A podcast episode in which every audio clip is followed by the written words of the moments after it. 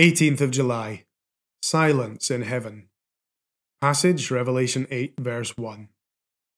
When the Lamb opened the seventh seal, there was silence in heaven. Heaven is not used to silence. The sound of music is everywhere as the heavenly crowds, angels, and God's redeemed people sing the praises of God the Father, the Son, and the Holy Spirit. So, what happened to bring about this tense silence?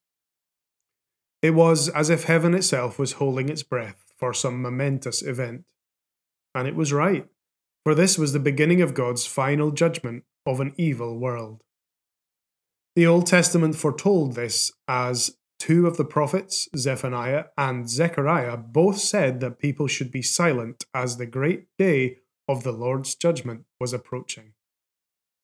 God's judgment seems something strange to us, something we just read about but don't take seriously.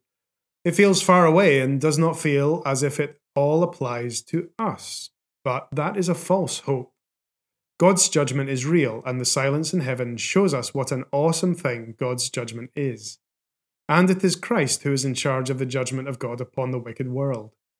It is the Lamb who is at the center of all that is happening in this part of the Bible. The Lamb was put to death by the wicked people in the world, and they still hate him. But one day all his enemies will be put under his feet. Jesus Christ is Lord, and all heaven will declare his glory.